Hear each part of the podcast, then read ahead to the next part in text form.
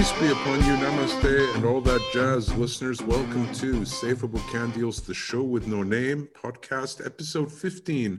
I'm joined by my lovely, beautiful, and ever so talented Julia Felix from Free Space International. Julia, how are you doing? What's new with you? What's the crack? What's new? We don't really have a whole lot new going on. It was a calm week this week. Did a lot of resting this week, working on my night job. So just focused on that, chilled out. Free Space is doing some research, but that's all background stuff right now. Look who's here. Well, hello, Tinkerbell. I have no idea what's going on with Daft Punk in the news, but everybody's posting memes to do with Daft Punk. I have no idea what's going on. I don't know. The the discords have been blowing up about Daft Punk too, and I haven't read any of it. Well, Find out. Why is Daft Punk trending in memes? Breakup, oh, band they breakup. bro- okay. Anyway, and in case listeners aren't sure what the crack or what's the crack, Eiley, sorry, what's the crack is an Irish phrase for what's new with you. well, what's new with you, Safe? Uh, same crack, different day. Oh, I like my crack consistent personally. Yeah, I uh, I've been binge watching Vikings as a form of escapism from the real world because the real world is so BS bleh, shit. I definitely did that with um I watched a discovery of witches this week. Was that a docu series? oh, it's like a like a like a show. It's a time travel fantasy. Whoops. I'm gonna have to cut that out for anyone who didn't know that bit. Maybe, maybe not. So today, episode 15, we are joined by Gareth Berliner. we Little spend hit- the whole episode ruining plot lines. Well, I think my guest from episode 14, Sonal Agarwal, we did talk a little bit about TV shows and we did riff off into different tangents. I think I found my uh, my equal in riffing and definitely a fellow sort of like I'm painting 20 pictures at the same time in my head type person. Phenomenal, absolutely talented. I had no idea that she was uh, she'd started. I thought I, I thought she was going to be like improv theater, but it turns out she was a fire dancer, Interesting. specializing in all Where? that. Uh, at festivals, hippie gatherings, uh, around the world, uh, U.S. parts of Europe. I don't know if she's also done India. We talked about call centers because of her Indian heritage. That was not a me being. That you know- sounds racist. It's not. And we also spoke about the racism and about how people are becoming too super sensitive about, oh my God, did you see that girl wearing the Chinese dress at her graduation? That's such cultural appropriation. Yet, if you go to China or Hong Kong or Shanghai, hey, mister, want to buy Chinese dress? Only $15. You know, that shit happens all the time. So it's like, anyway, go on. Speaking of racism, Speaking of racism, go on. Yes, white I- person. Carry on. You. I watched, well, am watching a docu series on Netflix called Amend America, and Will Smith. Oh, if it if it's available, you need to watch it. It's really good. It's really good. It goes through the history of slavery in America and all. It's really good. I'm not going to spoil it. I'm not going to say No, no, no, no, don't, anything. don't. I'll, I'll check and see Um, if it's available. It's very well done. I watched like six episodes of it in one day. Well, I started Vikings on, I want to say Thursday, but I think it was like Friday. It might have been Thursday night. There's six seasons, and I'm already on season five. That's wonderful. I enjoyed Vikings too. I did really enjoy that show. Yeah, no, they're ph- phenomenal characters and, and dialogue in that show. What's really interesting is that a lot of the actors are originally from Australia or New Zealand or England, but they do phenomenal uh, voice, uh, uh, their accents, and the way they keep jumping from old French to old Norwegian to old uh, Saxon is very nicely done. Yes, what are you super excited about before you explode onto your screen? I got a new rock. Okay, listeners, this is one of the joys of being in different continents. I don't have to worry. That's teasing. rude. I'm teasing. I'm teasing. Is that a new rock for dye? And I don't mean for dye as in some Welsh guy by the name of Dai. Ooh, that's going to be. I don't know what color you're going to get from that, but it looks beautiful. It's gonna be like a really nice terracotta. Yeah, no, I Gonna was be watching. like a super pigmented terracotta. There was an episode in Vikings when they were talking about the art of painting Bible pages and how they make the paints and how some paints they're illuminated manuscripts. Yeah, so the the process of creating dyes for illuminated manuscript, I prefer to make paint. Paint and dye are different. Do you ever Um, use egg? But the process, I don't do tempera because I don't like to paint with the consistency of watercolor. I prefer oils. So I can, but I don't. But Panini has a uh, phenomenal that entire again. section in the Panini. So this is the Craftsman's Handbook. We should let our guest in. He's here. oh, excellent. Please do. Yes. We'll let him in mid rant. Mid rant. Okay. That makes no view whatsoever. Oh my God. What kind of picture? And that's a painting, which is even better. Shows up mid rant with a painting in the middle of an illuminated manuscript monologue. Perfect timing. Our guest, Gareth Berliner, is joining us from, you would think, a third world country, but no, he's in Britain. Not sure why his internet is so Saudi. Cennini. Cennini, that's where we were. Cennini wrote probably 40 of the pages of this book are on prepping ink for illuminated manuscripts. And it's one of the most fascinating. If I could master calligraphy, I would I would make inks. Do I have any audio? Hello? That's rude. You definitely have audio with me. I'm just shits and giggles, but I don't know about safe, and I don't know if I trust him. The Cennini rant broke Zoom. Nice to see you, mate. How are you? Can you hear? Can you hear safe? Not at all. The podcast with no no host. It's Can you hear me? n- Can you hear me now? yes. Yeah. Okay. Welcome to Safe with Candles, the show with no name podcast, where I momentarily lost sound and had no idea. The show with no name has broken Zoom again and again. Is this live right Oh, now? No. rocks. Okay. Wow, your voice. There's something sexier about your voice today. He got a microphone. Man, microphone becomes you. Thank you. I think I think that'll be the name of our next comedy special. The microphone, Microphone becomes, me. becomes me. It's nice. It, it gives you a rounded edge, and it takes some of the e or out. Yeah, you know, I just realized, like you know, smartphones and Samsung headsets and the laptop I knew. I, made me sound like you know, hi, how y'all doing? Okay, welcome to Safe Up Candles, the show with no name. You look I'm- fabulous, Gareth. With the I'm laughing- microphone, it's like, hey, how y'all doing? No, that's good. I'm Further laughing. he goes without acknowledging it, the funnier it gets. Yeah, absolutely. Absolutely. Thank you, Jules. And we're on the same page. Trust me. I said it to him about two weeks ago and he feigned kind of innocence, sort of, and I don't know, oh, okay, if that's what you think, Gareth. And I was like, there's no way I'm the first person that said this. There's no way. No, others have said it as well, including my brother Man. for many a year, teasing me, going, "If you're gay, it won't bother me." Safe.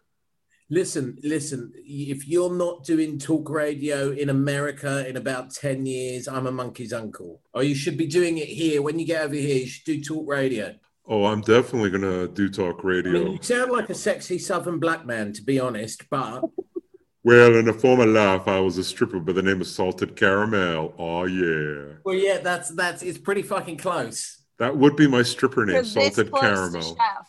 Yeah, it is so close. Hello there, children. Hey, chef. And who knew that chef without a mic sounded like Eeyore? Nice to see you. How have Yeah, you you been? Uh, yeah, good. We're, we're good. We're good. We've been good. Still crazily waiting to hear from the BFI on this funding that we went for because they just seem that not only are they privileged people in a privileged job who are privilegedly furloughed and working less hours, we should have known about a month, two months ago now whether we were getting the funding or not. They're still looking at it. I spent about three weeks nudging. Two weeks ago, they said we'd hear in a week, and we're still waiting. And it's just that that annoying thing where people in privileges who have the in privilege who have the purse strings don't realize like we, we have a fucking life we got to get on with. We got six people involved in the production, but That's that's been a real big. I mean, on a very different topic, but that's been a that that topic uh, that similar topic of conversation has been consistent I've Yeah, been hearing that day in and day out from everyone on one thing or another, whether it's whether it's you know pandemic relief, whether it's work or you know whether it's personal funding. They're like people don't seem to understand there's a sense of urgency. Like I'm fortunate. I have a 40 hour a week job that pays my bills and everything that I need and that's not going to change cuz it's an essential functions job. If if something happens, we get a waiver, right? I'm very blessed to have that. But I have friends of mine who are barely making ends or they're not uh, able to take that next step in what they're working on because there's just everybody's just like, oh, well, there's a pandemic.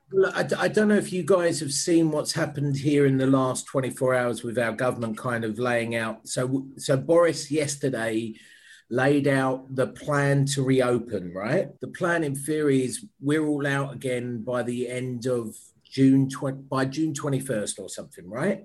So all I've of the heard that. live gigs, all of the live gigs, the pro page became a wash yesterday. Yesterday when they announced that, the, you know, immediately the pro comics uh, threads became full of adverts for gigs. But Oh, no. you know, I was talking. I had a meeting this morning with a bunch of comics because we meet every morning just to say what we're doing for the day to have some motivation. And James Cook, where Kieran had already said to me, "I don't care if Edinburgh goes ahead, you're not going." James Cook, who would normally go every year with Board Game Smackdown, I was really relieved to hear James say, "I won't go this year if it is going to happen." And and the scary thing is, this is all bullshit about landowners and money and making sure people don't lose massively financially again. Because look at what the, the plan is to open up about a month before Edinburgh, which lost a lot of money last year. From what I understand, the C venues, if you don't know those, Jules, they're the kind of theatre and dance venues, right? All little small ones. Okay. Apparently, apparently the C venues were told by the Fringe Society. This is before Boris's announcement. Before Boris's announcement, that they had received in support a million pounds from the British government, and that C venues were to assume that the fringe is going ahead because we've been given a million pounds by the government, so we have to behave like it's all basically like go ahead like it's happening. Right. And I think that's designed, as always. Yes, it may happen. We may all be okay. There may be no COVID in the UK. Realistically, we know that's not the case. Businesses and landowners, particularly wealthy Tory ones, want their fucking income and their money. So this year, we're going to say Edinburgh's going ahead. We're going to get loads of comedians, loads of people in the arts to spend deposit money, to invest, to be ready to go to Edinburgh. And then a breakout at Edinburgh, either before or within the first week. Like Edinburgh, viruses go rife because it's all people in a small place together. And now they're We to even call it the Edinburgh Plague. but not only that, like James was saying, even if they do open the fringe and he's being encouraged to book, you know, to book and go again as he would, his room is going to be half full because there's no way you can pack people in like normal. So you're not going to make the money which you struggle to make when you can get a full room. So I think we are what we're doing is Boris has been very, very clear. So he's laid out this multi-leveled plan to slowly get out, right? But what he's the caveat that he's laid out is I don't want us coming out of lockdown till it's irreversible. And at every stage of this process, I'm telling you that means we're coming out of lockdown, we will be checking. And if we can't meet certain criteria, we won't be coming out of that stage. So realistically, what he's done is we're going to bullshit you so you all relax again and start spending money like you're all coming out of lockdown and everything's Yep. definitely happening. Yep. and then, we're then- close it right back down. At every stage, we can close it again on a whim, having had you spend money again in the economy based on you gambling that everything's going to be all right. I just talked about this with my dad about here too, because my dad was saying, you know, we were having a family chat. He was talking about coming out here because they they leave Arizona every summer because it gets too hot, you know, in like July, August. And they come back east or go up north. I said, don't buy your tickets because if you buy your tickets, you only have a year to rework those, right? You only have a year. And if you buy those tickets and they shut us down for eight months, two weeks before you're ready to go, you're fucked, right? And then you're out $800, $900. And you know it's you can't do this and and you know everybody seems to think oh they're going to do it and i said to him i said they haven't done a good job thus far No. And it took what it- what makes you think they're they're going to we had we had two grand invested with with Qatar because we were going to fly to Australia in January, Mm, February, mhm. March. That was the plan. Mhm. Oh, i It's- remember that i remember Yeah. that It's taken us nearly three months to get our money back from Qatar. When they tried initially, what they try and do is offer you a voucher so you can book a Ah, different flight another time. Mhm. We after the shit that went off with Qatar and the women being searched from Australia, we went, no, fuck it, give us our money. Mhm. Three months to get two thousand pounds from a company that's minted because they're making as much as they can in that little three months on interest. Right. Right Sorry, women getting searched. I'm you lost me here. In Qatar, in Qatar at Qatar Airport, unbeknown, they didn't know who did it, but basically, a woman that worked in the cleaning division had a child in the loos or something, put it in a bucket or a waste basket because she would lose her job and get in trouble because it's illegal because she would have had sex outside of marriage. So they, what they did though was they got a load of Australian women who happened to be coming through at the same time the baby was discovered, and they physically searched them, took them into an ambulance, and carried out a search like you're doing a drug search to try and confirm who might be the baby's mother. Australia had a massive reaction to it against uh, Qatar. Um, and yeah, When they did- didn't tell. When did this happen? This is literally, remember, we're living in such a crazy world that any news story can disappear now. Yeah. So this happened about probably about three, probably about, no, probably about five months ago. Look up baby Qatar Airways air, uh, airport. crazy baby story some woman The baby thing. another horrible baby story Love them. The show with no name. We're going deep I, and dark. I woke up and it was on the top of my Google. It was horrible. Um, some woman in Indiana was granted granted like a two hundred million dollar, two hundred thousand mil- or million dollar lawsuit against the uh, prison system where she was a Kentucky woman. She was in jail in uh, in uh, Indiana. No, an Indiana woman was in jail in Kentucky, excuse me, and she gave birth in the jail, right?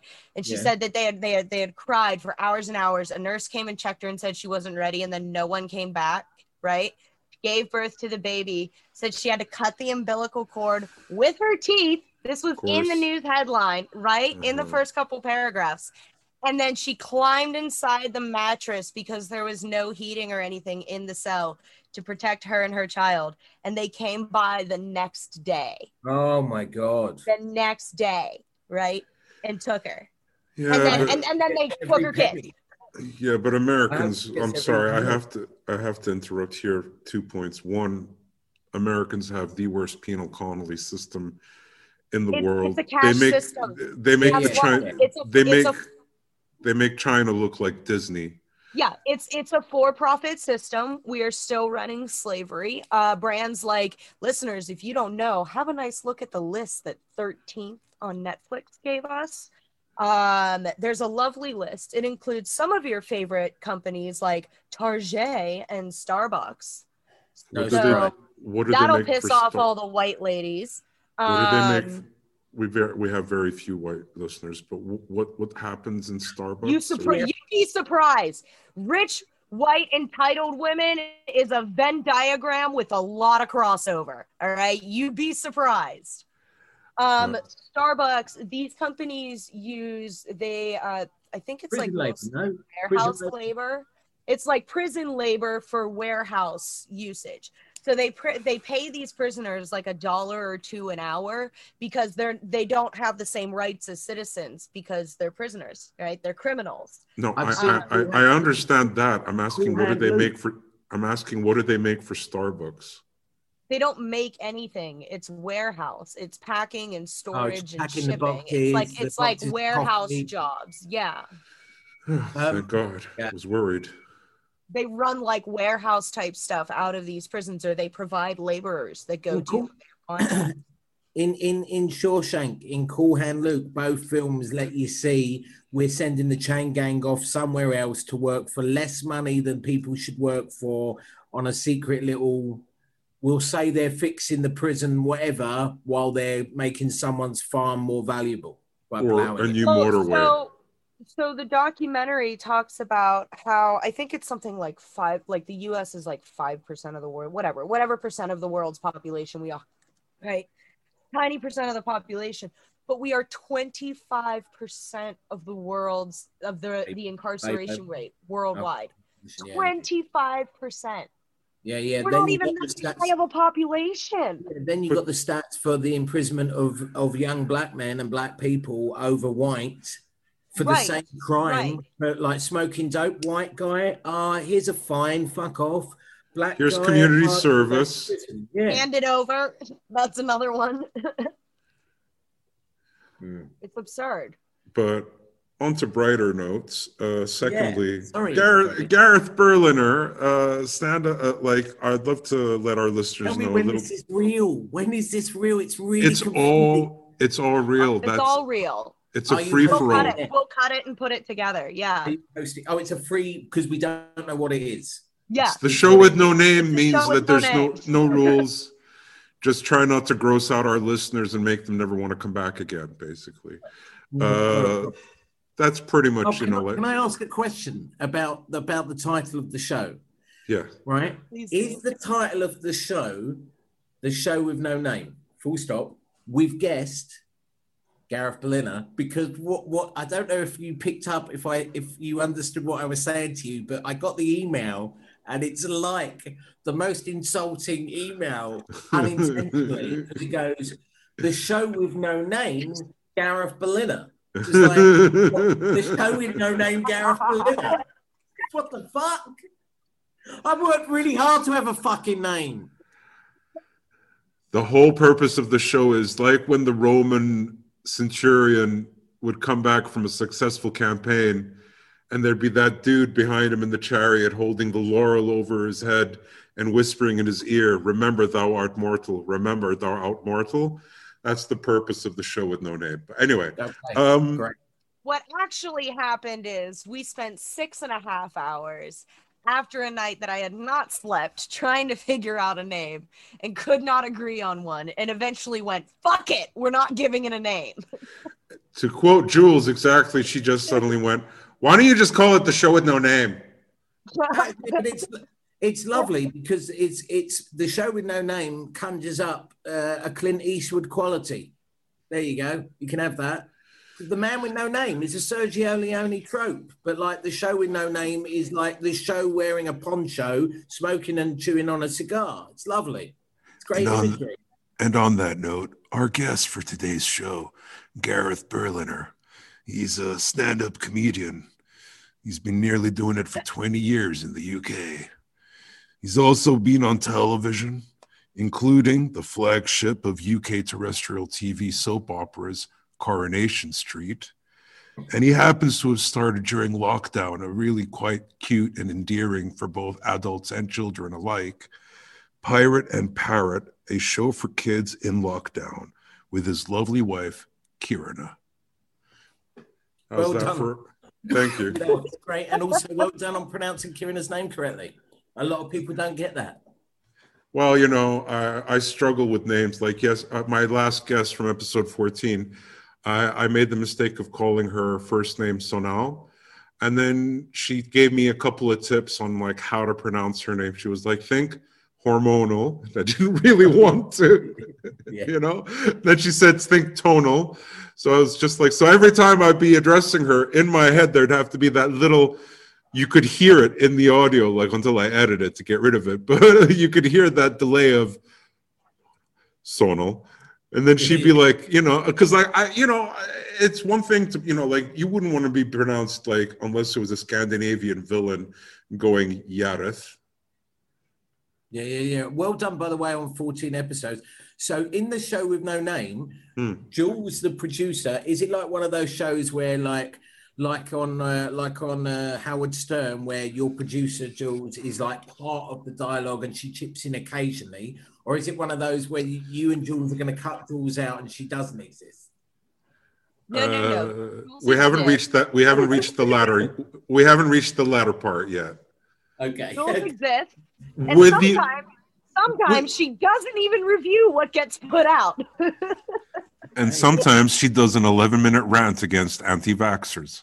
don't start. All right. No, we don't have time for that. I'm with you. We can do a 14 second round. They're fucking idiots. There you go. Moving on. I have Well- no comment. I know. I'm- But I'm half- hey, are you? Are you? Any of you? Am I the only one out the three of us that's half vaccinated? I'm on my way to No. full. I, I got my first shot. I'm scheduled to get my second one next What- week with work. Hey, hey, what flavor are you rocking?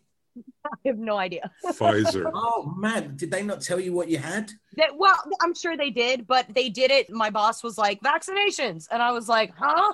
And he was like, the vaccinations. And I was like, okay. And then I went to work and I didn't ask him any questions. I'm a I'm a I'm a Pfizer boy, but I apparently I might be able to mix it up with a hint of AstraZeneca or something. So I don't know what I'm doing next, but I'm interested in I quite like the idea of an AstraZeneca chaser to a Pfizer opening, but we'll see. See if I get lucky. Mix it up a little.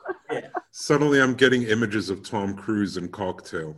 Yeah, yeah, Anyway. yeah. That's exactly what he's going for. Bogland's Law. What was his name again? What was it? Bo- Bogland's Law. His Lachlan. mate, the, the Australian guy. I can't remember the other. Bryan Brown. He's a brilliant Bryan Brown, actor, a- Australian actor, and he's the one who goes, "Coughlin's Law, Tom. Right? What you got to do behind the bar? Coughlin's Law." Yeah. Sad the, how the film progressed, but anyway, we're not going to spoil too many films and TV shows on the show with no name. Don't Try, worry. we try not to. Uh, but back to your earlier, like, di- back and forth Wonderful. about the. Sorry, if you said this show goes where this show goes, I just Yeah. have to say, And he's still trying to get back to the bio. No, no, I'm done with the. No, I did. I, Back to the bio. Sorry. No, no, done to the bio. I just wanted to go back to when you guys were talking about the Edinburgh Fringe. I read, and I can't remember if it was in a Facebook forum or somebody posted it or if it was an article, but I read somewhere that if the Fringe was going ahead this year, that it was going to be outdoor, which in Edinburgh is fucking brilliant because it's polar ice, um, and at half capacity. No, So- I think no, nobody knows. I think the Yeah. reality is nobody knows yet how the fringe will work, if it's going to work. I liked that Alan Anderson had a suggestion, and I think that's part of what you might have seen, which were Alan Anderson is a Scottish promoter, and he was suggesting that it's a smaller festival, that it's only people in Scotland can come to the festival this time, and that it support only Scottish artists. And I kind of think for one, you know what? for for the first year we lost Edinburgh. You know, we lost it last year. This year you do it, but you do it within Scotland to to kind of protect Scotland as much as possible from variants coming in for the festival, etc. Uh, I like that idea. If it's going to go ahead at all, personally, I wouldn't. I wouldn't do Edinburgh this year. I even if I manage to do what I need to do and migrate and move back in time before the fringe, I wouldn't I wouldn't partake. Even as an audience member, I wouldn't partake just because you know, like it's just such a I feel like it's we can swear on this show. I feel like it's such a goddamn shit show when it comes to like looking at how Western politicians have handled everything. I'll tell you this, Ki- Kieran and I, you know, I know everybody's done their different research, everybody's reading different papers and different bits of news. No, no, no. But I, what I will tell you is from everything, everything so far, Kirina and I have said about what we think is going to happen next, based Mm. on our distrust of government and our knowledge of vulnerable people, etc., has been right. And we're Mm. now both of the opinion we're not actually going to be out, out, out, like no going back lockdowns, out, out till 2022. When the when the plague hit in uh, in Shakespeare times, it was two years when the Spanish flu hit, it was two years. And that was without the level of technology and everything else we have. And cross travel and cross contamination. Yes. There was like way yes. more, like in comparison to the Black Plague. Hey man, that's the African American plague. Sorry, it was the Black Plague. That's not fair. That's racist. Well, I'm sorry. That's just the way history is. Shit, man. Anyway, during the Black Plague, when like over half of Europe died, and that was just sea travel, and it, it still spread throughout Europe, yeah. and throughout the Mediterranean, and through certain Arab countries.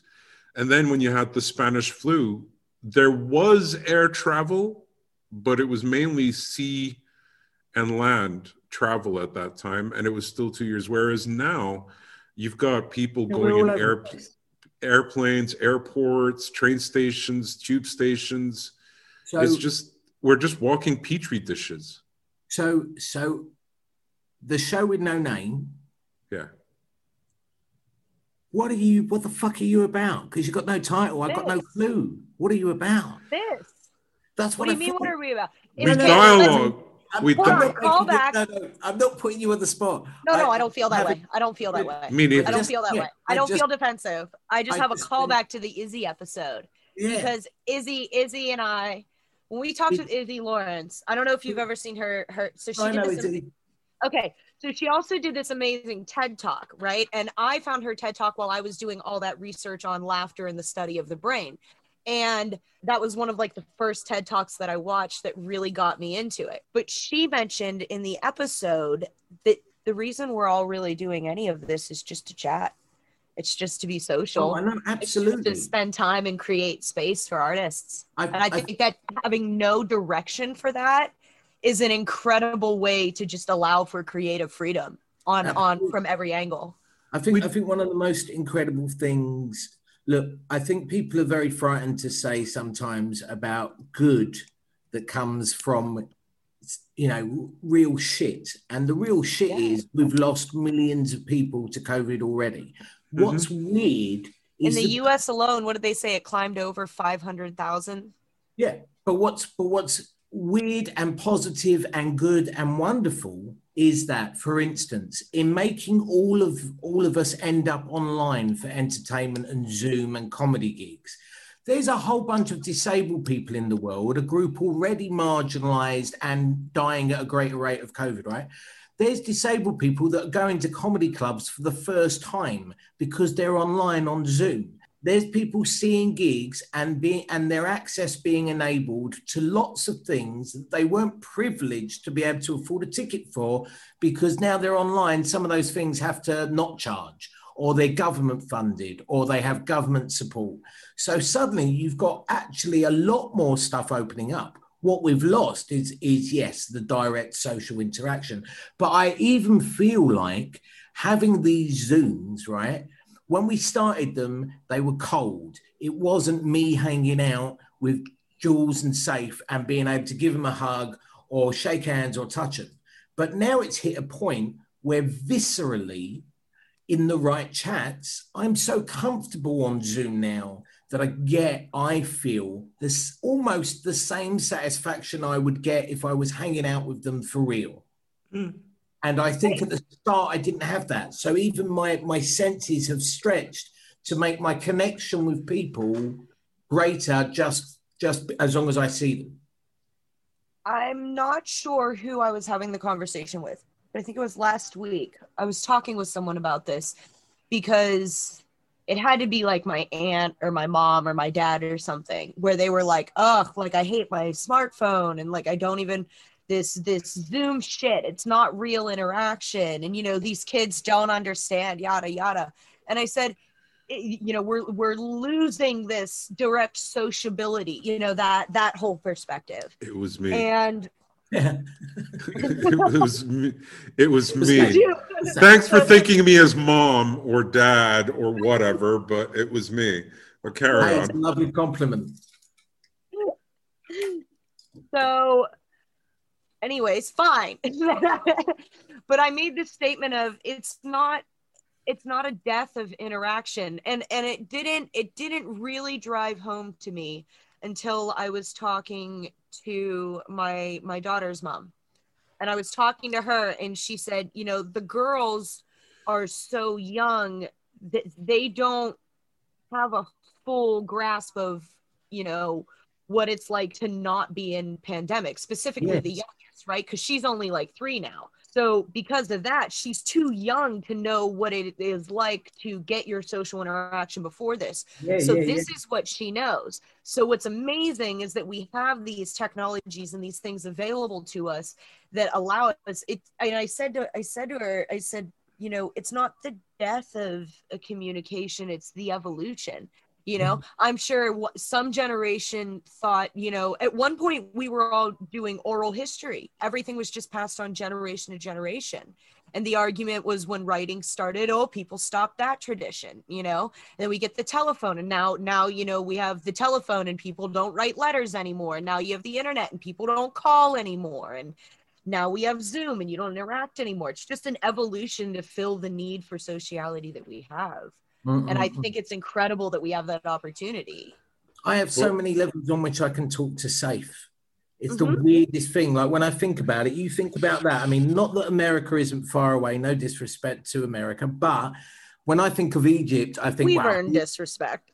Yeah, we have plenty. Um, but I think when I think of Egypt, it's like Egypt, you know, like Egypt in my head. I've been to Israel. I've been on the border. Right? You're like, oh, fuck. Yeah. That's, That's a few hours away. in an airplane. Yeah, that's properly far away. And yet I can pick up my fucking phone. I can contact him on Instagram. I can send him a text. I can send him my voice on WhatsApp. He can send me video. Like just, I know, you- I know we all say it. I- It, uh, it sounds like the talk of a stone man to say, "Hey, isn't technology amazing?" But like the le- the level of travel we have made, I remember specifically, which is showing my age. But I specifically remember holding the first console unit before Atari, which was with, with, with a joystick with just a, a, a dial to turn the Pong stick on Pong. And it was a whole machine dedicated to Pong. And it was like the first consoles. Like, and in, in, in my lifetime, we've gone from that to me putting on a fucking headset and being in the movie Ready Player One yeah. and I can meet safe in that headset and hug him. I hugged. Sorry, I'm just excited. I hugged a comedian friend. It's okay. I hugged a comedian friend in virtual space. Kevin Shepherd and I met in the Oculus tra- uh, Quest in a game where we had phys- you know, we had bodies within the game. They're not our bodies, but still, I was able to walk over to my mate and they have this weird hug in virtual space that actually I felt like I fucking hugged my mate. It was incredible. I'm suddenly getting images of that Black Mirror episode when the, yeah, when the yeah, two- it didn't go that. It didn't go that. when the two we're not going to spoil and if it was, gonna- if it if it had of, I'd have better taste than Kevin. oh, oh, sorry kevin Sorry, Kevin. just a diss because I love you. but no um i i think on because i remember being old enough as you said uh, gareth like i mean we didn't have the the pong system we had the atari system and then a couple of years later but to go you're right you know to go from a game watch Yes, Wait, I had them. where where you had the guys the two paramedics with the stretcher going it was a possibility of three different places to catch jumping Yeah, yeah, people yeah. from a burning building burning building onto the thing. They bounced off. To go from that to having skyrim on my switch Yeah, yeah. blows my mind on a regular like every time i boot up the switch i'm just like oh my god You want to freak out? Imagine if you love Skyrim on your Switch. People have modded it up now so it can be in your VR headset, your Skyrim. So you're in the bar. No, no, there is Skyrim VR on the PS on the Oh, there you go. PlayStation. But there's go. also there's also coming out because it's the 35th year anniversary of uh, Legend of Zelda, and Skyward Sword, I think it's called, is coming out on the Switch, and they've modded the the controls for the nunchucks, so the like the controllers of the Switch, so that if you do this, you're you're chopping that way. You're whatever Oh, clever. direction So whatever had- direction you're actually doing it with the sword and Yeah. with the shield But um, Eh, yeah, we've gone a bit geeky now because like I can see Jules just drifting off, going, I have no idea. what the Doodling, hell. doodling. It's all right. I was Doodling. doodling, calling, writing. I hate The- the gamers. other- Call me out for multitasking. That's rude. The, It's my the other- multitasking that keeps this on schedule. oh god, we all need a Jules, mate. Honestly, trust me. no, no, I'm just teasing. I'm just messing. No, no, them. but but I, I've I, I've started, you know, recording some episodes of a for the or we've done one so far, but for a podcast with a mate, and Oh, and yeah? I, yeah, and I need I need somebody with me. I I need not to feel alone in it in the same way that saves working with you. It's and and and my mate's really good at sound or whatever, so he'll do with that. But we're we're doing one. Actually, it's interesting because it's not dissimilar to you two, where I wanted my mate to do it, so it wasn't two comedians owning a podcast wanking each other off verbally. right, right. Instead, it's me and We my, try and not to I've- do that. I've got yeah, I've got no kids. I I'm married, but I've got no kids. My mate is a few years younger than me. He has five kids. I've known him for about 20 years. And so it's it's well, that's the reality is that you want people that are listening to actually have at least a connection. So if they can't connect to my world where I'm an actor or I'm a comedian, they can at least connect to the bloke who's just a normal dad, father of five, you know? You know, right. Well, there's there's also there's also something to be said for for dialogue, and it's not necessarily. I mean, variance of experience is important, but it's also when you have when you have multiple.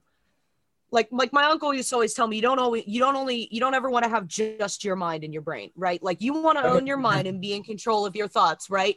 but you don't ever want to have just like your perspective and only your perspective and turn on the blinders right you need to have multiple voices going that's what that's what encourages in engagement and expansion right Yeah. and so if, if you have that dialogue even if you're talking like even if we were sitting here having a very specific conversation about you know your acting experience and everything within the performance world and you know your years of experience within that having multiple people to dialogue makes it easier to listen and engage with and i think it's a really great thing but when you when you find people like like we've had episodes that were script, very very scripted right when we first started and that was awesome right? We i think we did ask like a lot of really great questions and we covered a lot of really great things and it was a beautiful stepping stone. But when you put like for this like we all know each other right? So it's not as weird. There's not this weird bio and i need to get to know you and research Yeah. and you're a person right? Like you're just a friend and we're having a dialogue and that is an incredible thing to share with the world Yeah, yeah. it is but it's a lot of work so i commend you guys because it's a lot of work Did both of you?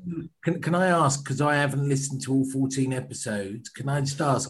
Have you have you had anyone on an episode yet where you didn't, where both of you didn't know them really? You know, they were just a guest on the podcast. Have you had that? I think, ironically, the episode that just went live yesterday, uh, I'd never actually met her in person. I only e met her. Um, and You took like- together, went clubbing. no, I meant electronically. Um, Okay. Which was Esther Manito. Yes. Oh, she's lovely. I'm, I and I'd never met her till lockdown. Uh, I think, or Well, maybe just Well, I never met her, even though, you know, I, I find that we had a lot of interesting similarities, like both British Arab, both mixed uh, heritage. Um, and I research, like, I do generally research my guests, uh, if I, even if I know them, like, even, but no, but like, there's an exception. I mean, like, you Hmm. and I both started doing comedy around the same time. So I've actually kind of known you throughout your career. You're not gonna, yeah, you're not going to talk about the murders. Only the ones in Coronation Street. But Okay. um yeah, yeah. But like no, I I- I think there comes a point where, you know, if you want to do a lot, it depends on the guest, it depends on the structure, as Jules said. We did do this thing of, you know, we would send our guests a bunch of questions that we would ask them. And it was a great idea while it lasted. it was a great idea while it lasted. But truth be told, there is something to be said about the the dying art of conversation. Because what made me raise the subject of, yeah, even though there's been this evolution in smartphones and technology and Zoom and so on and so forth, um, for our listeners, he, he just wrote, I didn't realize the power of text distraction, which, yeah. Uh, all right, fine, fair enough. Fair enough, Gareth. I see what you're trying to do. Um, Touche. touche. Um, Touche. but, Touche. I watched Auntie I- last night. But what I pointed out uh, to Jules, what she mistaken me for her mother or her father or whatever, was that I feel that the evolution of conversation. I'll tell you an interesting analogy. Years Stick ago, with where you're at. no, no, but you'll see where I'm going with. Years ago, years ago, you were so close. years ago, whenever I would call Patrick Monahan on the phone, and You'd be on. You'd finish that conversation a week later. Well, not only that, but it was also I don't know if you've ever spoken to Patrick on the phone. Yeah. There's there's this I don't know if it's changed to nowadays it's the same thing where you get this feeling like he doesn't know how to say bye at the end of the conversation. No, it doesn't. No. So he'll be sort of like doing this thing of like bye bye and as the phone goes away from his ear bye bye bye and then hangs up you know like you know he- anyway so i think that there is a certain art form of conversation and smartphones can make either smarter people or dumber people it depends it's all to do with power technology what is your use for it if you're going to be one of those people like an analogy in the staff room when I was a teacher. Smartphones were just starting to make their big explosion. Everyone had a smartphone. Some people had Cut the Rope, some people had Candy Crush Saga. And yeah. uh, yeah, and as a gamer, I would always look at Candy Crush as like gamers' heroin. It's literally just heroin for gamers. It's literally just trying to match four fruits, five fruits, three fruits, the same as each other in rows. And it's sort of like you kind of want to go, well, what's the end game of Candy Crush? I mean, do you get like, do you feel like a full, you know, like when you play an adventure game, like when you were playing, and I saw you post it in your story, you played Oh, The the, Last Spider Man, 2. the Spider which one was Man. Spider-Man. Spider Man, Miles Morales. Mhm. And you'd said something about how you'd finished the storyline and it had gotten you emotional. Like it, it was like it was a powerful, like you know that suspension of Yeah. disbelief as a gamer slash someone who enjoys the comic book fiction world Yeah, would enjoy yeah. So there's that fulfillment. Or if you play Legend of Zelda, or if you play a, any large open world game, or even a sandbox game, you feel like you've accomplished something. You know, God of War, Call of Duty.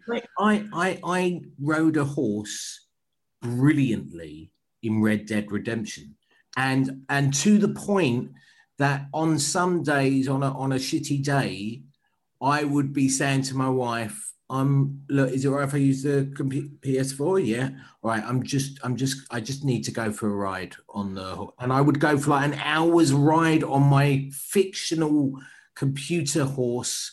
up a mountain to sit and watch a sunset that wasn't real vicariously via an, via an avatar character like and got satisfaction Well, you know, it's ironic because I saw an episode of The Big Bang Theory where Sheldon was on the couch playing Red Dead Redemption, and Leonard comes in and goes, "What are you doing?"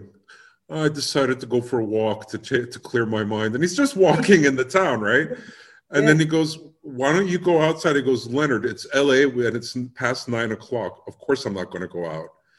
you know it's like so it's it's totally i mean i for example love to drive in grand theft auto 5 and i don't know if you got on the ps4 because there's a huge monumental difference between ps3 and ps4 you No, can no, go I've into got- first per you can go into first person Yeah, yeah, I've got, I've got, I've got it on the PS4. And in fact, actually, they've already uh, ported it to Oculus. Like people have been playing uh, Grand Theft Auto Five on a VR headset with a mod from uh, downloadable from Steam, I believe.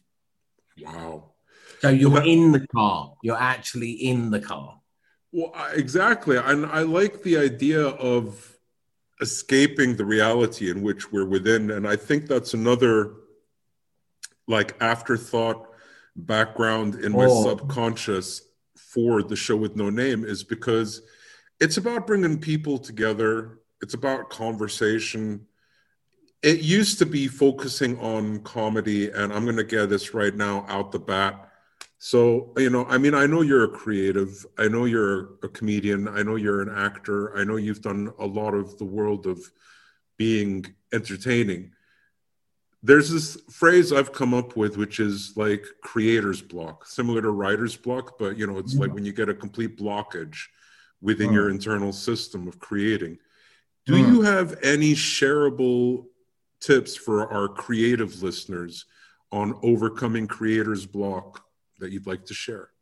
Oh, oh, that's interesting. Um, uh, yeah, well, I mean, for me, it's it's got to be about stimulating yourself, even and, and, and stimulating yourself. I, I, should preface, like not just having a wank and that.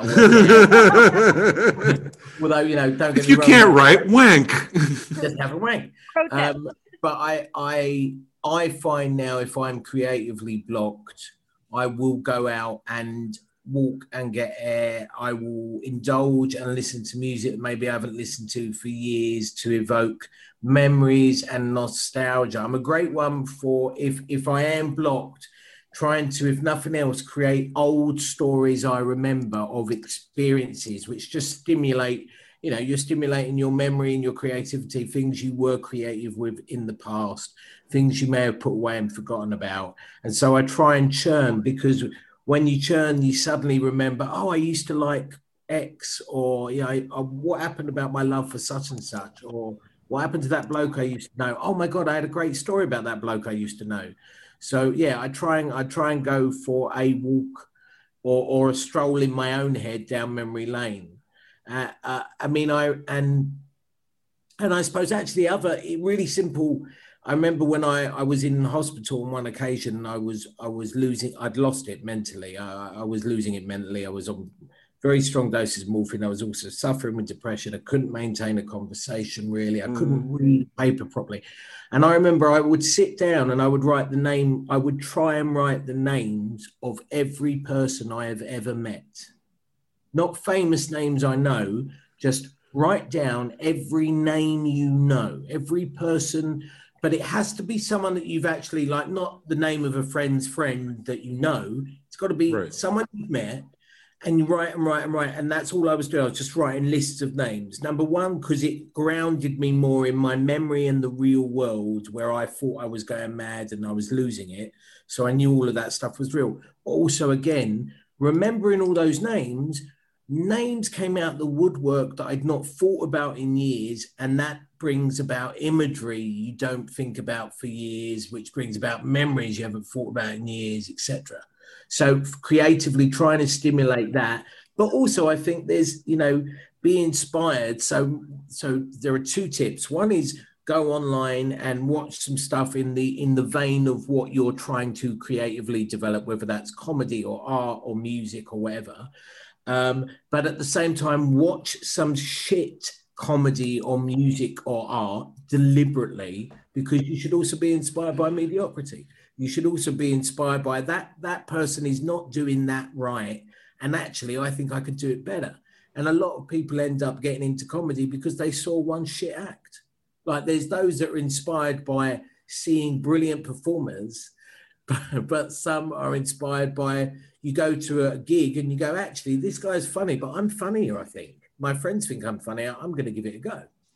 Yep, that's what happened yeah. to me. Yeah, so there's that's, a, there's that's how I started. You were uh, you saw someone shit.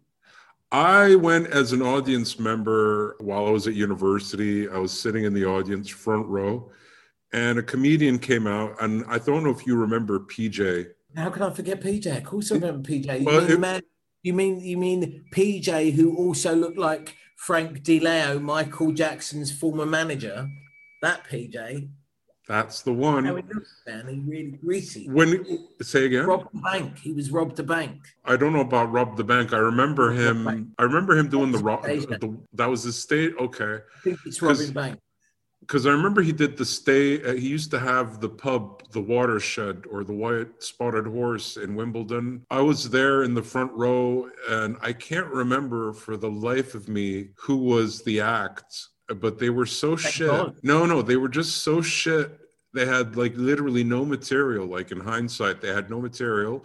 So he thought he would do. Uh, oh, I'm gonna roast everyone in the front row, and hopefully that'll be the fodder that makes my audience laugh and you know titillate. So he picked on me, you know, fat person, easy person to pick on. Always go for the fatties or the uglies. So he went for the fatty. If it wasn't you you, it was me. Well, that's the thing. Uh, I was like, for everything he said, whatever I said was funnier, made the audience laugh more and more. At the end of it, it even ended with me, like, you know, him sort of saying, okay, let's be. I can't remember, but I remember me saying to him, don't give up the day job. Oh, classic. You know, the ultimate, like, how to destroy a comedian's confidence in one sentence. Don't give up the day job. Or is this what you do for a living? On that note, but into a different tangent, it was Christmas. It was a Christmas Eve dinner that I'd been invited to here in Egypt in 2007. So we're talking quite a while back. And I have this song that is a parody of Alanis Morissette's Ironic, and it's Yeah. making fun of pedophiles, my pedophile song, or the sicko song, as I like to call it. And a friend of mine who knows it, loves it, was with me at this gathering and he turned around and he said, Do the sicko song, do the sicko song. And I, you know, when you, as a comedian, you would read the room and you'd be like, This is not the right room for this. I did it regardless. I, I, I did the song and he joined in in certain parts of the song.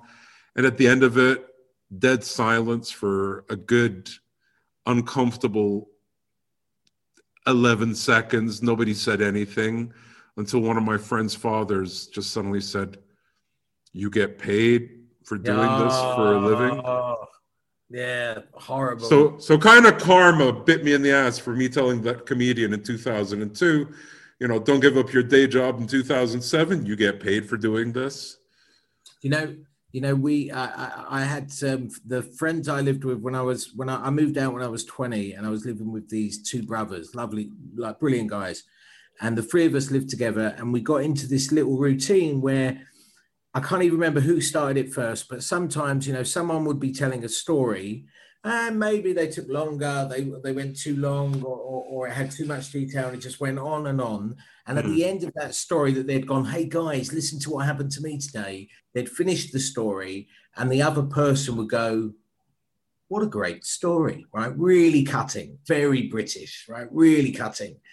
But it got so bad that in the end, we would come home, and no one said, no one talked because you, you'd start going, oh, mad, you never guess what happened to me. And then as, as you thought about what happened to you at college, you'd go, oh, no, I can see where they'll probably just go, what a great, st-" oh, yeah. So you just stop. Yeah. So in the end, we would just be together, not talking. Yeah, it sounds like a lot Oh. of my ex girlfriends. Sounds like geeks. Sounds like Yeah. bag. Sounds like like there was this one gig I had years ago, ironically in 2007.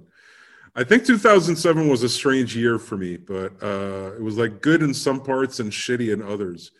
There was this one gig I did in Cairo on a riverboat on the Nile, and I came onto this boat and I see like 20, 30 you know definitely they they did not look egyptian. They looked like they were from america or canada or europe because they were white basically like 20 white people. So i was like yes excellent you know? And then i even remember at one point at the beginning of my set asking them where are you from? And one of them said canada. And i was like oh great. Not paying attention to that little accent of the way they said canada because there's two ways of saying canada there's which is Canada. you know, which is how they, she said it, and I didn't pay attention to it. So I do my set, 10 minutes in, no laughs, no nothing, no reaction. I'm like looking at them, dead blank expressions. And it dawned on me, and I just suddenly went, which part of Can are you from the French speaking part of Canada? Mais oui. And I was like, oh, okay, d'accord, merci beaucoup. Je suis très désolé et je finir. You know, I was like, that was it. Not going to try and attempt to do stand up in French. I'm not Eddie Izzard. Hey, hey, d- t- two questions for for the the podcast with no name, right? First of all, what what time is it in each of your respective countries, please? Uh, it About is now, here. It's about coming up to half past uh, five in the afternoon. Half five, half five, and and for you, Jules, Just about quarter after 10. in the morning, evening. Yeah, morning. Morning. Um, I and the other thing was I don't know what your lighting arrangement is, safe. But what I love about it, whenever you talk or move your head, is that it looks like be in front of you, but I'm uh, not seen by the camera. So behind the computer, in front of you, are two people having a conversation. two women with ponytails. Can you see? Can am I alone? Can you see the conversation with the I, two? I see the conversation, With two but I see with it as two men with hats on, though. Okay, all right. Uh, yeah, no, I can see it with the hats, but you can see if you look at the I hat see the backwards conversation. Yeah, like they're both looking off, but they're talking to each other. and the peak of the cap is the ponytail. Yeah. I, I, I can see what he was talking about. There is another time if I have no cap and it's just my lovely bald head, then it looks like I'm resting between two shadow boobies. Oh, God. Shadow boobies, the classic. The new unreleased novel by What a J.R.R. weird way to make that statement. Shadow. What was the what was the what was the intention behind the word choice? Shadow boobies. I don't know. It just sounds. It sounds like new novel from J.R.R. Tolkien. Shadow boobies. so hold on. So 14 episodes now. Your Well episode done. 15. Thank you. I'm all about I'm all about giving back, you see. So as a guest, I'm one of those guests that goes, working, big yourself up. Well done. Also, we are in a global pandemic, so I think anyone producing anything of any content of any level or any quality, even if it's bad TikTok jokes, fair play. You know, because you could be just sat with with your with your duvet pulled up round your chin and here are the two of you at your respective different weird times in your respective different weird countries um, working. So well done and being creative. Well, you, thank you. Uh, well, I, I, I've, I've said this before in a couple of episodes ago. Uh, I was telling Martin about this. Uh, you know the expression, idle hands are the devil's workshop? Oh yeah, Martin Moore. Yeah. No, I was Yeah. telling I was telling him that that that phrase, "idle hands are the devil's workshop," is only half of the phrase.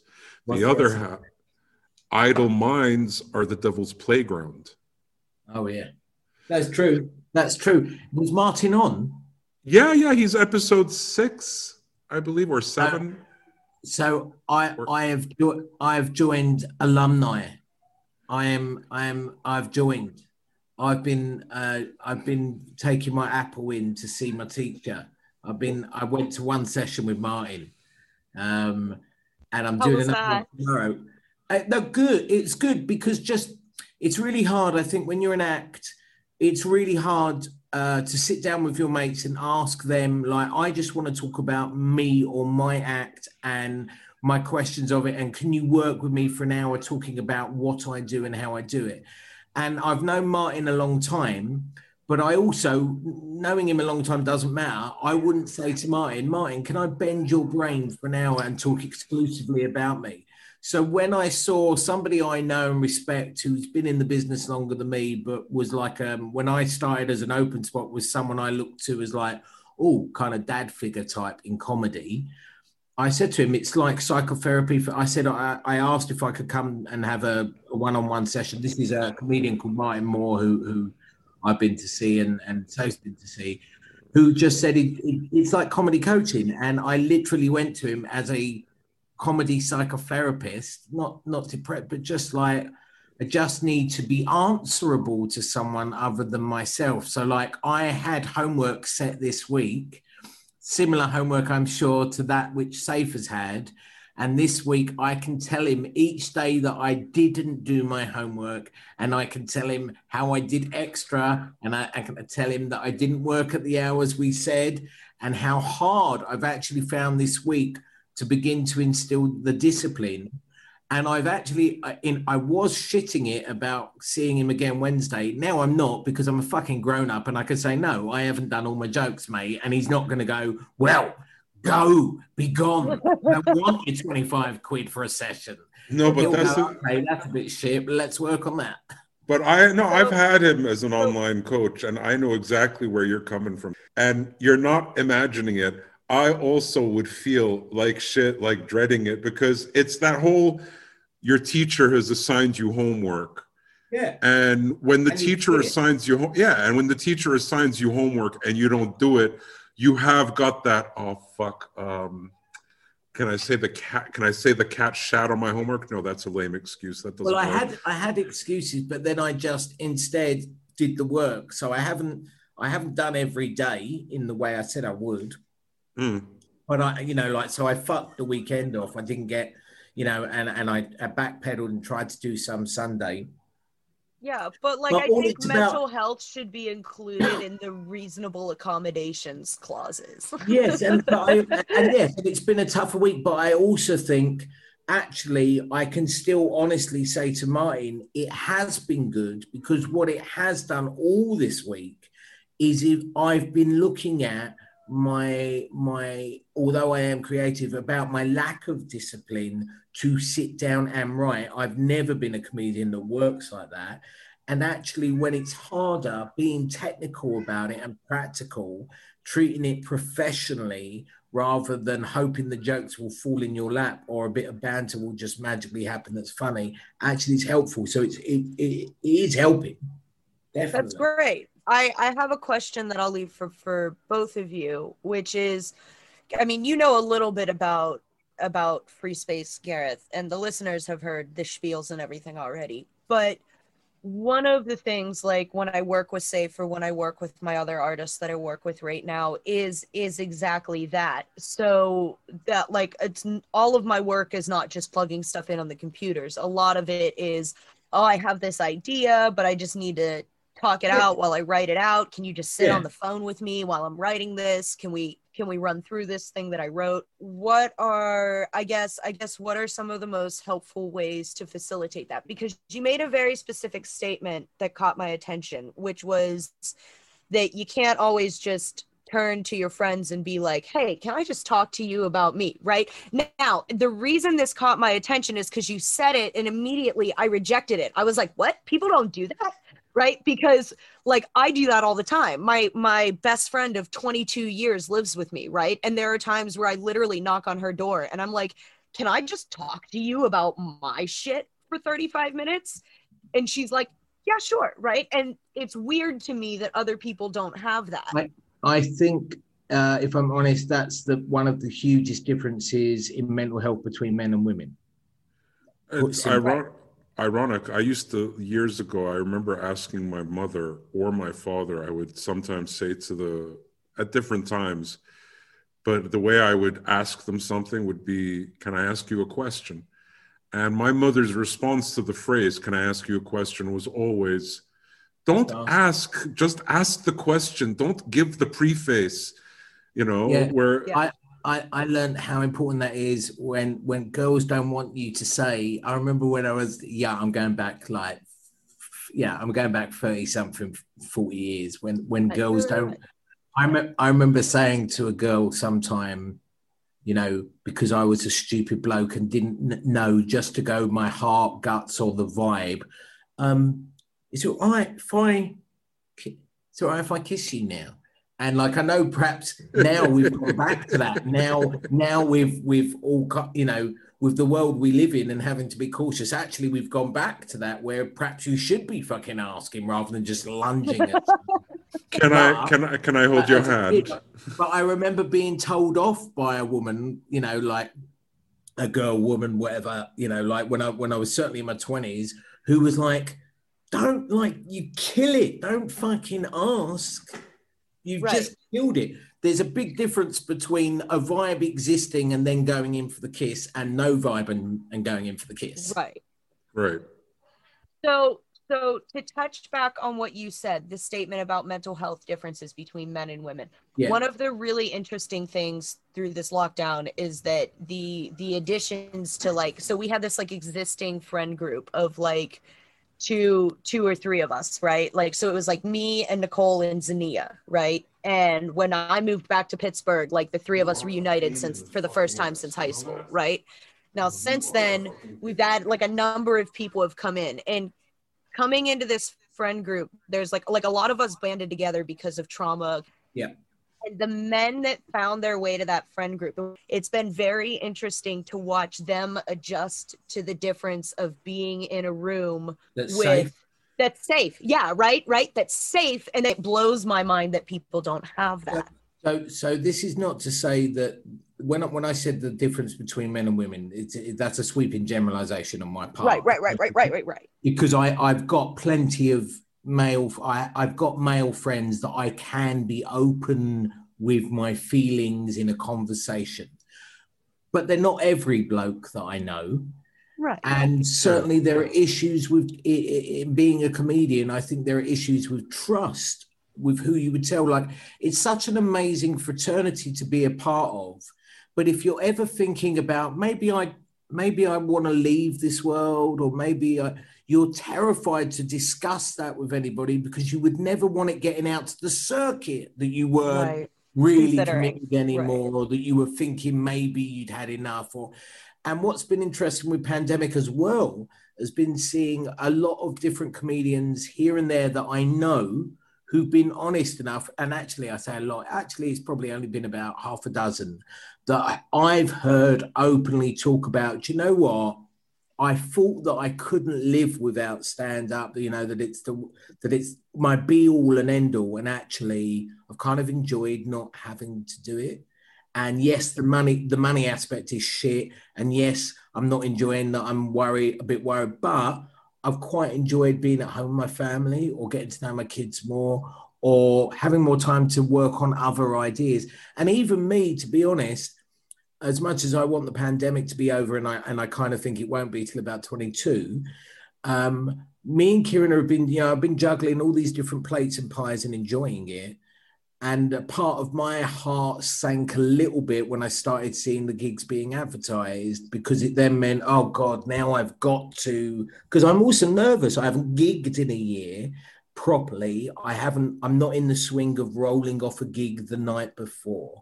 Sorry, I've I've, I've I've sidestepped, but in terms of No, Keep you going. haven't. Keep no, no, not at all. Keep going. in, in terms of m- mental health, um, one one thing I, I would say is there's a couple of things that I think are really important, and you highlighted it. So one is the comfort with friends, and and when you see your friend is depressed, to let them know you don't have to talk about this. Yeah. You can just yeah. be in my company being miserable and I won't ask questions and I'll just get on with shit if you just want company. So when I had my breakdown at points when I couldn't converse and couldn't hold a conversation, I had friends, I had friends like that where I could be around them for the whole day, not even like honestly, I was in such a bad place, like not even you know, so hundred percent paranoid and not feeling safe, even with people I should feel safe with.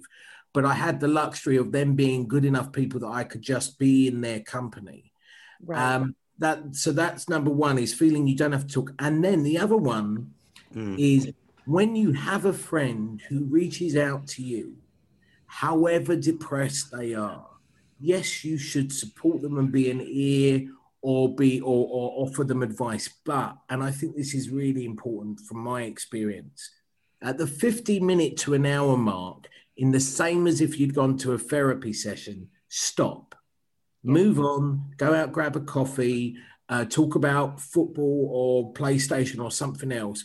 Because when you hit that, there's a reason therapy is 45 to 50 minutes. It's because when you hit that that point, you're pretty much just going over the ground you've already covered. It's rare that you'll be like, and here's another thing you've never heard, and here's another thing I've never talked about. because you've just got you know you go back on yourself. So I, I think there's a couple of things. One is is having the safety to be around people with with mm. your own feelings of sorrow or whatever they are, but in company because you don't feel alone. And also when your friend is is is um, needing advice and you're supporting them, give them everything they need. But for your own mental health as well as theirs, have a point where you go, and now we stop this, which indulges both you and I feeling quite dark and down. And now we're going to go off and do something completely unconnected just so that your life isn't a spiral of that conversation consistently. Yeah. So that makes a lot of sense to me. Um, and I do a lot of that in discussions because it's something that I do myself. Like I do a lot of spiraling and repeat and getting stuck Same. on a loop. And that's that's yeah, that's that that is something that I talk about a lot. Um if I take it out of such an existential mode, right? And out of like the personal aspect of it, I mean, yes, everybody needs that in in their personal life and we do. But one of the things I want to do is figure out a way to create that space like with artists. So like the same way that I do with Safe, where like, you know, if he's gonna do an online gig or something, the day before or so we'll have a chat for a half hour, 45 minutes, go over whatever he's run through, whatever he wants to run through, right?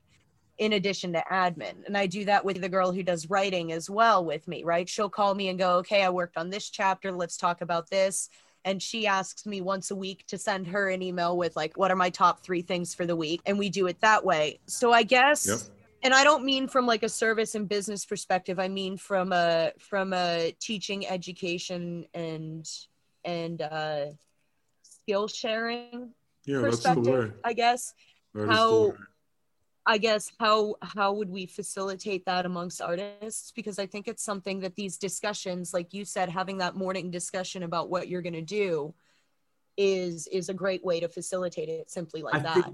That, so I got two ideas for you.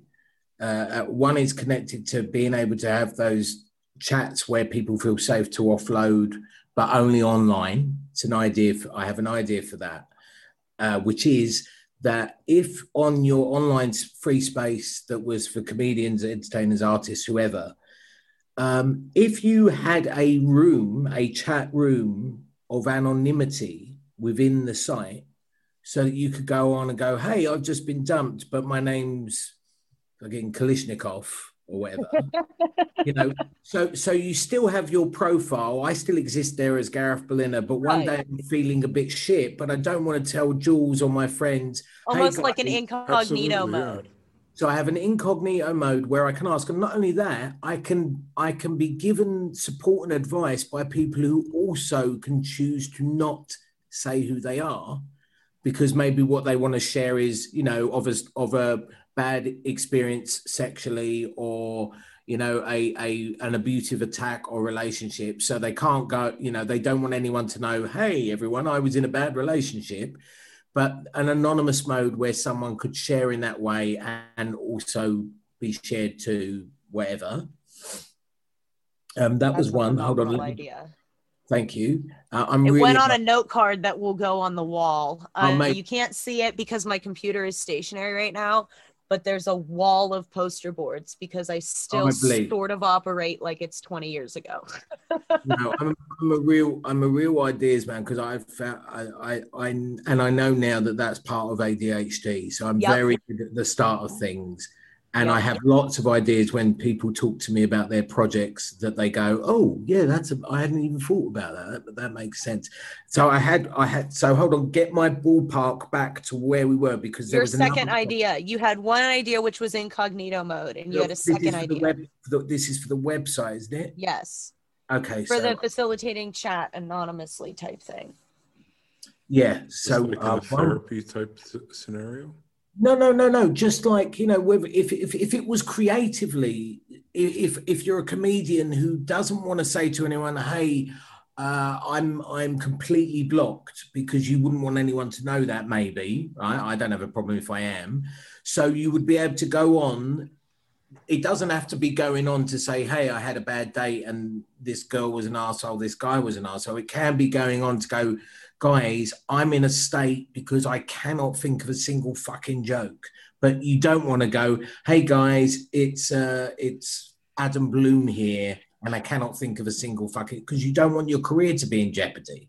So that safe space where you could go, hey guys, I've got to write you know, a set for a warm TV warm up and I'm petrified. Well, you know, maybe you don't want to say that with your name, so an anonymous section. But I'm trying to remember what the other bit was because it was related to you being able to talk your friends, what you were saying, because that's how it connected to the site.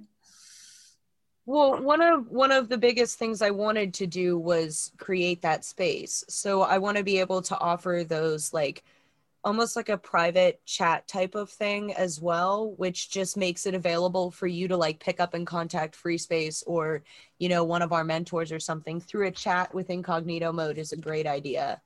Um, but that facilitation of just a safe space for conversation is very important to me. Hmm. i can't think of my other point but it might come back to me. But yeah i like the idea of the anonymous I just got to ask a question of the page because even on Facebook now, like yeah, you can you can pour out your heart, but it would be nice. Yeah, it's exactly. It would be nice once in a while to be able to write uh, uh, concerns or something somewhere anonymously, and still get the support or the feedback. right i think it's a great idea It is. Uh, I I'm think. sorry, the other I think. The, I think the issue with mental health, especially for us comedians and other creatives, like not just exclusively comedians, but everybody, because that was something I mentioned at the very beginning of the episode, was like how you and your missus, you were able to, and I, you know, multiple thoughts. Like first thought like when you were talking about the, whatever the size of the content i love i'm a huge fan of your face swap in your stories where you'll get those clips from movies or like you just did the the world according to walter schmitty i think or the one with ben stiller or you Mhm. did yourself as milla jovovich from fifth element or you know you're you're completely destroying the world of women with beards yeah. for oh, me Oh yeah. sometimes you've actually like I, when you did that woman from dirty dancing you actually your face suited the body for some odd Oh no! The, the weirdest thing is I've noticed with all of those refaces is that although like my face will work on Jason Statham or someone like that, right? right. But actually, the women bone structure wise, I really work with loads of the women faces. But it just looks odd because if you know me, like I'm I'm quite a blokey bloke, I think, and you can't That's- imagine me That- mincing that's around. the in a dress. epitome of a british expression i'm a blokey bloke but but you can't imagine me dancing around a dress. But then when you look at those videos, like I look great, just uh, I'm a bloke in a dress, but it looks good. So, so it's uh, it's not me taking the piss out of anything other than myself because I think it looks great and funny. Sometimes I look creepy as the woman, and sometimes I look vivacious and like I got no inclination to wear a dress, but I like it's like cool. I look pretty good. You know, it's fun and it's fun and also in lockdown kind of i've stumbled on lots of things that you know i don't want to post a facebook status every day right um but now that we've we've now that the comedy scene while the comedy scene has been decimated everyone's tried to find a way to stay relevant. And so people do that through a podcast or their instagram or whatever. Um, but with Facebook, I see all of this engagement from some people who live on Facebook, and I'm like, I don't interact enough, and people don't see me enough, and I don't write enough statuses except when I'm angry about something.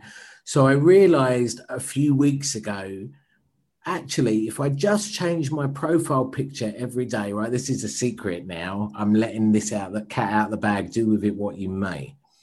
If all I do is change my Facebook profile picture every day, it's a big picture, number one, and it appears in the feed of the news feed of anyone that is following me. So they don't see a status, but they see a funny picture of me. And nearly every day at the moment, those funny pictures are on my Facebook profile picture are being engaged with. And the weird thing is, people have engaged with them who've not posted when I've gone, hey, my life was put at risk by this pharmaceutical company. Hey, disability hate crime is terrible. Nothing. Nothing. I put me in a beard on a dre- in a dress in the middle of a pandemic, and people are going, "Oh, you know that she looks like her. You you don't look good like that one." I'd I've been people are now telling me, "No, I did one yesterday, and my friend Finn, who is a trans man, I did one yesterday, and Finn just posted on it and went, "No." No, No, like, no, this as has got- in- you, you've gone wrong with this one and I changed it later in the like a bit later in the day. I'm not going to change it straight away. I changed it a bit later in the day with a little nod to him, and he came back and he went, "That's more like it," you know. Like, so it just I knew that it would. It it keeps me engaged. It keeps my name or or my pers- me my person my persona in their head. But it's not me having to write something every day as a status to say, "Hey, I've eaten a cherry pie and I feel great, you know. I don't know why Twin Peaks came to me there. Hot coffee, cherry pie, and a donut, but it did. the show with no name is where anything can happen. You know, I'm glad it does. It does. Uh, sometimes even moments of great material. I was going to say to your earlier point about you had a homework assignment for Mr. Martin Moore. Uh, well, no, there was a funny thing that happened with me when I was doing the courses, and he helped me exponentially with with my with my structure, my mental structure, my approach, uh, social media, and so much more. And what was really interesting was I had this incident, which always brings a chuckle to Jules, that my balcony flooded, and uh, and it wasn't just one, but there were several balconies that flooded. And so when Martin was like, I, we had our fa- we, we had our we had our face to face, and he was like, "Did you do the home?" I'm gonna do a terrible Martin impression. Did you do your homework? You, know, I'd be like, "No, That doesn't I like you're doing an impression at all yet. no, I I I- I feel I don't feel confident enough to try. I knew you didn't feel comfortable because I didn't know because I, I love the guy so much, and I've You're like, actually I'm never. do an impression, but I feel, but I, but I don't. And then you tilted your head as if to say, like, I'm so guilty with this. I'm so bad. You know what's funny? It's funny. Uh, side note: There was this time when I used to do impressions of everyone I worked with at the school, and I would do them flawlessly, like the headmaster, headmaster's wife, PE teacher, like random, like there's other teacher, to the point that students would be like, you know, jukebox requesting me to like, you know, do Mr. Rizkallah, do Mr. Kleinhans, you know, do Mr. Pavel was the PE teacher. And there was even this one female teacher that I used to impersonate really, really well. Then at the graduation, one of the graduation dinners for one of the 12th grade classes, I think it was year one or year two, that when I was working there. And I was sitting at the table with the brother and sister of the woman that I can impersonate and a couple other people. And they kind of on the spot asked me to impersonate her to her and I did a very terrible job, and I never did it again. It's so like sometimes impressions of people. I can do a great Patrick Monahan. I can do a pretty, hey, what's going on? Give us a cuddle. You know, it's like that's that's pretty easy to do, Patrick. But um, I told him that going to say, Martin. yeah, yeah. He was like, you know, did you do your homework? And I was like, no, uh, the balcony flooded. And he and he just sort of went, bal- Did you? Why don't you just say to him, the balcony flooded. The the homework was there. My dog picked it up, ate it. You know, shat it out. Put it Well, no, wash- it's because what he said to that was far more beautiful because he just went, Mate, look, at the end of the day, the balcony's always going to get flooded and some other shit's going to hit the fan, you know? So you just have, so it became like this sort of wisdom that I even started to quote the, you know, as Martin Moore says, the balcony will always get flooded, you know. And I think I even posted a picture of the flooded balcony with the chair. No, I, I remember seeing that. What was what that. was funny is I didn't get a photo. I got a video with no context that was just a chair floating by on the balcony. How is the balcony now? That's all I got. That's all I got. And then even and then he sent me a message that said the balcony flooded. Yeah, luckily, uh, I've oh, I found it interesting. I can't show it on the camera, but there's like this painting that hangs on the wall right to the right side of me here in the office area, and it's a watercolor. It's an old antique watercolor of a ship at night at the docks. But unfortunately, when the laundry room balcony flooded, that flood came into the painting and Oh. distorted a lot of the colors. And it was pointed out to me by a friend. He was like, going, Oh, that's a very nice abstract painting. And I looked at it and I was like, Oh, shit. Not meant to be Wa- abstract. Water, it's not meant to be ab- It's meant to be, you know, like Renaissance style. This was the harbor the night before the Battle of Waterloo or something like that.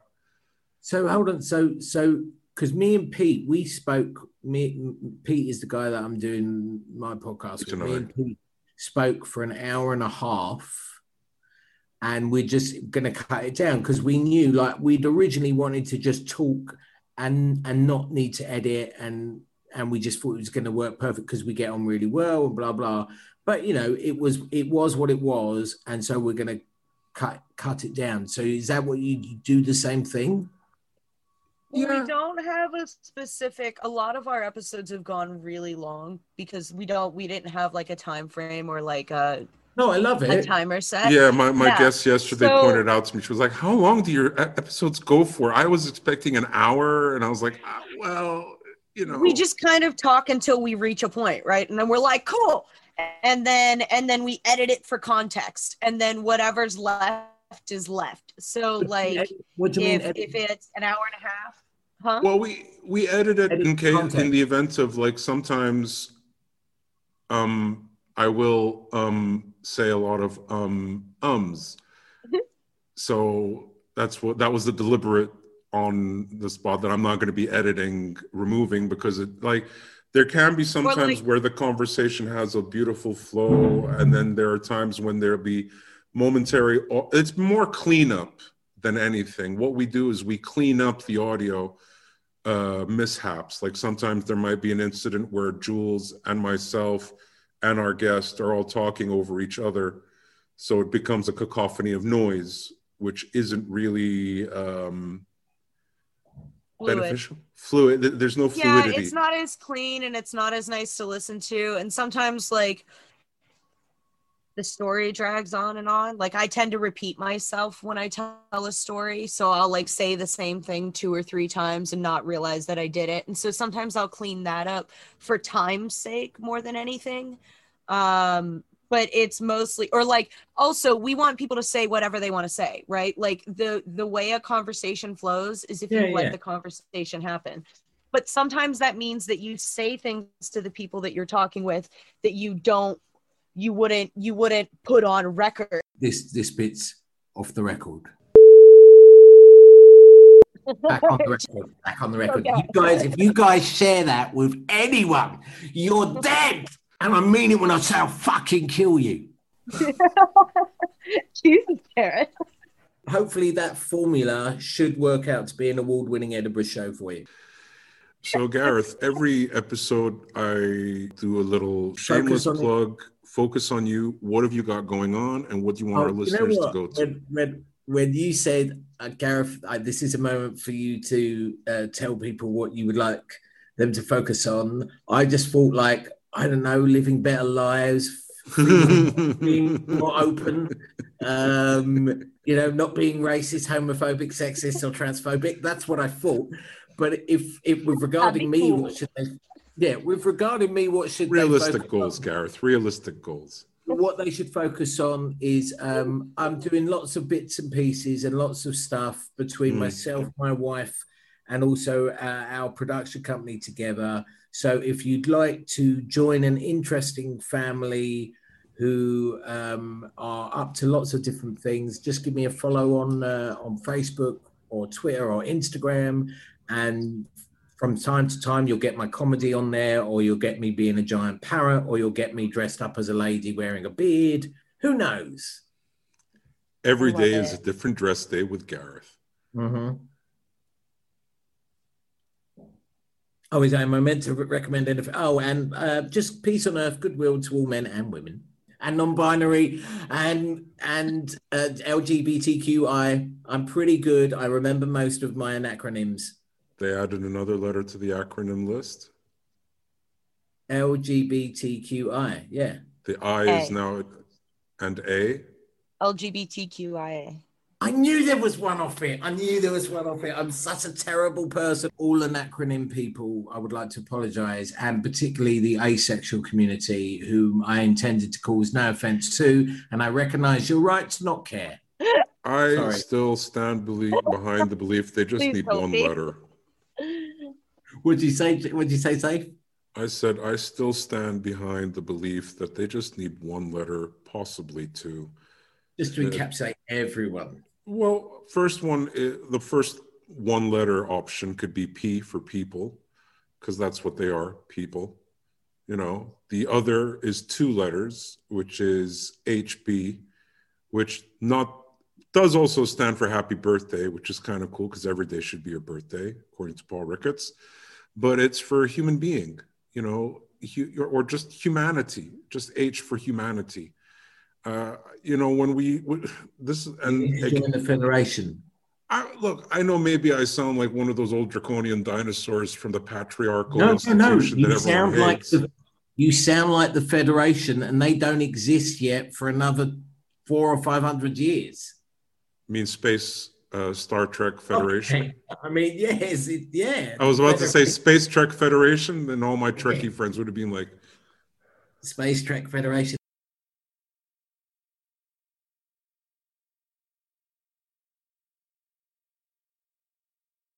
Do you know what I was watching? And I brought it up at the beginning of the show, but I can't get that Amend America out of my head.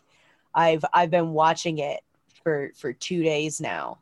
Amend America. Yeah, so it's on Netflix. Yes, I, I- yeah, it rings a bell.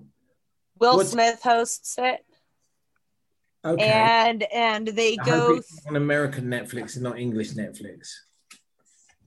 you'd be surprised, it Oh, might do be that. available on both. Go on. So um, Amend America. Interesting. You and do know, that. It's been it's been really good. you know, my whole education, my my initial uh, education of slavery and segregation and everything, but the North, the South, and the Civil War was entirely from something like a Sydney Sheldon miniseries called North v South, which had Patrick Swayze I remember that. lead actor. Yes, he was the lead of the good Southern, no, good Northern family, or or they were a good Southern family. I can't remember. It was a They were like- mini series based on that book. Uh, it was just called North- South. yeah, North and South. Years, Jules, at least. Yeah, it was in the 80s. maybe more. because like it's interesting because my knowledge about let's call it just you know america's history uh, because like you can't really pigeonhole it into one category but i think what was interesting my growing up i saw a lot of movies about america and it was my mother who pointed out to me the evil nature of old wild west cowboy john wayne era gary cooper era movies in which native indians were always known as savages. On the film degree on my film degree you do this whole thing about how america painted cast the character of the no- of the savage and then uh, movies occasionally allow for the noble savage. So dances with wolves which i loved and blew my mind. I saw it at the Mm. cinema eight times. Now i kind of hate costner a bit for that because he also what he d- does in in that film is it's still a white guy telling the story and it's okay, the noble savage. You know what I mean? It's still a savage. Did you ever see a film with, I think it was Alec Guinness, or it might have been Peter O'Toole or Richard Harris, and it was a film called Man called Horse? Mate, have I ever seen a man called Horse? I've seen it several times. And Little Big Man with Dustin Jules- Hoffman. Have you not or heard of A Man Called Horse? this English noble lord comes to the New World, to America. And it, what's his name? It's Richard Harris. He's it's amazing. Richard Harris. Thank and, you. And my biggest, okay, Jules, one of my like, so it's the same thing. Yeah, as dances. But then he did this. I remember one thing in that film where he used the tactics of Agincourt, a battle between that took place between Henry V of the English against the French, where they created the same sort of like tree barricade. And that's the thing about America's history is that it's so much that is not being told. And there's no. so much that is abs like I, I have know- Jules and I have a mutual friend who's originally from Louisiana, but she's based in Colorado. And she explained to me that in Louisiana, they teach slavery in high school in such a way that it tries to portray them as you know Willing. it wasn't that bad a time You're, you're, you're, you're, you're. It's way more direct than that in most Oh, areas. oh, no, Um, no, if it gets you look, worse. If you look at textbooks currently used in 2020 and 2021 Yeah. in certain areas of the country, slaves are called immigrants. The maps that they show for the slave trade, they're called Just immigrant we workers. immigrants- Yeah, yeah, yeah. it, it always reminds me it boils down to what napoleon bonaparte said which is l'histoire est écrite de la victoire history is written by the victorious Do you know how I know who Paul Revere is? go on Ben had a little horsey named Paul Revere. Just me and my horsey and a quart of beer, riding across the land, kicking up sand. Beastie Oh, Boys. yeah. That's, I never even knew. I, I I only found that out when I was 16 because they didn't educate me at school about that. I didn't know anything about who Paul Revere was, the English are coming, any of that. Uh, loads of my my knowledge of American history actually has come from film or Mm. like less from school and far more from you know watching Films. film and stuff things i had no knowledge of particularly american civil war which we we don't even touch on and actually it's interesting we don't really do uh, how america was formed at all because i would imagine our education system doesn't want to remember those fucking guys who fucked off left us and built a better country my introduction to the American Revolution was actually from the film Revolution with Al Pacino. And it, I don't know if you've seen that film, Jules. Revolution. It's about a father and al a son. pacino It's a good film. It's father and son getting caught up in the American Revolution at that time.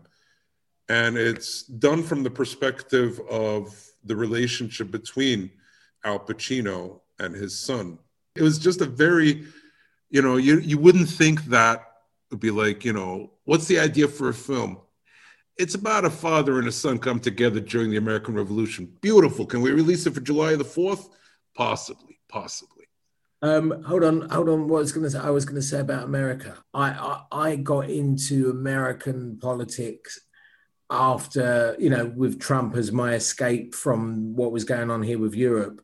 I'm still watching it because instead of it ending as I thought the season, I thought it was season finale. Everything looked brilliant. Season finale, it's over. No more Netflix. No more box set Trump and I'm still watching because they're doing this like extra season, which is incredible. Today, did you hear about the taxes? I mean, it's great.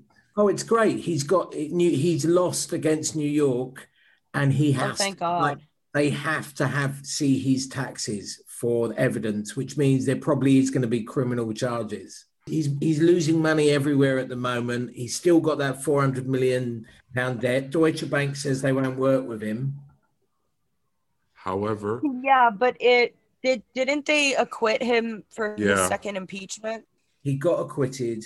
They they should have not acquitted him, but they acquitted Right. him, obviously. Um, so that means technically he could still run for president. But if they get him on a criminal charge, he can't. That's my understanding. Right. Oh man, it's it's um yeah it's it's so weird at the moment that if you look back over the last year, like it's so weird at the moment in terms of like I mentioned the story to you tonight that you both knew about, but that had evaporated from your memory things are evaporating so quick because Yeah, but- there's so much shit going on that you can distract from any, you know, like, oh, there's lead in the water. Oh, Is there lead in the water? Yeah, it's really bad. Oh, what we've moved on. News is no, sorry. Now we're talking about something like at the moment, it's just anything is going, is disappearing. It's here for a day. News is old in a day. It's hmm. like nuts. Gareth, first off, I I think you remember I mentioned this to you like way back when we did an Instagram live last year around April that I oh, that we both kept forgetting each other's things. You remember? yeah, yeah, yeah, yeah, yeah, I remember. I remember though that we both keep forgetting. Yeah. But the thing is that around that time, I actually stopped watching mainstream media. I stopped watching the news completely because I felt that after a four day break from home at a friend's house and he was watching the news perpetually, oh, it felt like he was just channel surfing between Euronews, BBC News, Fox News, Sky News, the Arabic, Al Jazeera, and so on and so forth. And after a while, I just kind of was like, you know what? I get it. There's plague 2.0 with a 99% survival rate. There's people that will always know more than doctors and scientists, especially comedians. Not all comedians, before I start getting those triggered. How dare you say that all comedians? Oh, I just like to go onto Facebook and write a status. You know, like all these comedians are taking that negative, vitriolic anger they feel at not being able to partake in what they were doing for X amount of years, months' time before the lockdown started. And what is happening is, I keep saying this again and again, there's like a massive factory reset going on in every single field. It is kind of, and I even found out from, it was Martin Moore who pointed out to me, it was not Darwin that had talked about the survival of the fittest. It was actually another scientist at the time, and I forgot the name. But the point is, like, in the world of every industry, whether it be theater, music, television, comedy, stand up comedy, comedy writers, script, script writers, writers, there's always going to be a massive we need to get rid of the old guard and bring in the new. Well, folks, you've been listening to Saif Abukandil and Julia Felix on the Show with No Name podcast with our guest, Gareth Berliner. And Gareth, you've been a wonderful guest. Thank you so much. Well, very nice of you to say. I bet you say that to all the guests. I do, but I mean it Of with every do. guest. Of course I do, but I mean it with every. I have so far touch wood. You know, every guest I come on, bring on, I come on. I don't come on to the guest, not yet. Maybe a little bit, but every Sorry, what? guest that's every guest that's been on the show so far has been a great joy to have to interview. Let's cut to the chase. I know where you're going with this, but but this has been the best one. It's and that's fine. You shouldn't have said it, but it's lovely that Gareth, you've been a wonderful guest. Thank you. And Jules, thank you for Thank joining you. us. thank you To our for having us. listeners. Nice, nice to see Jules. Nice to see you.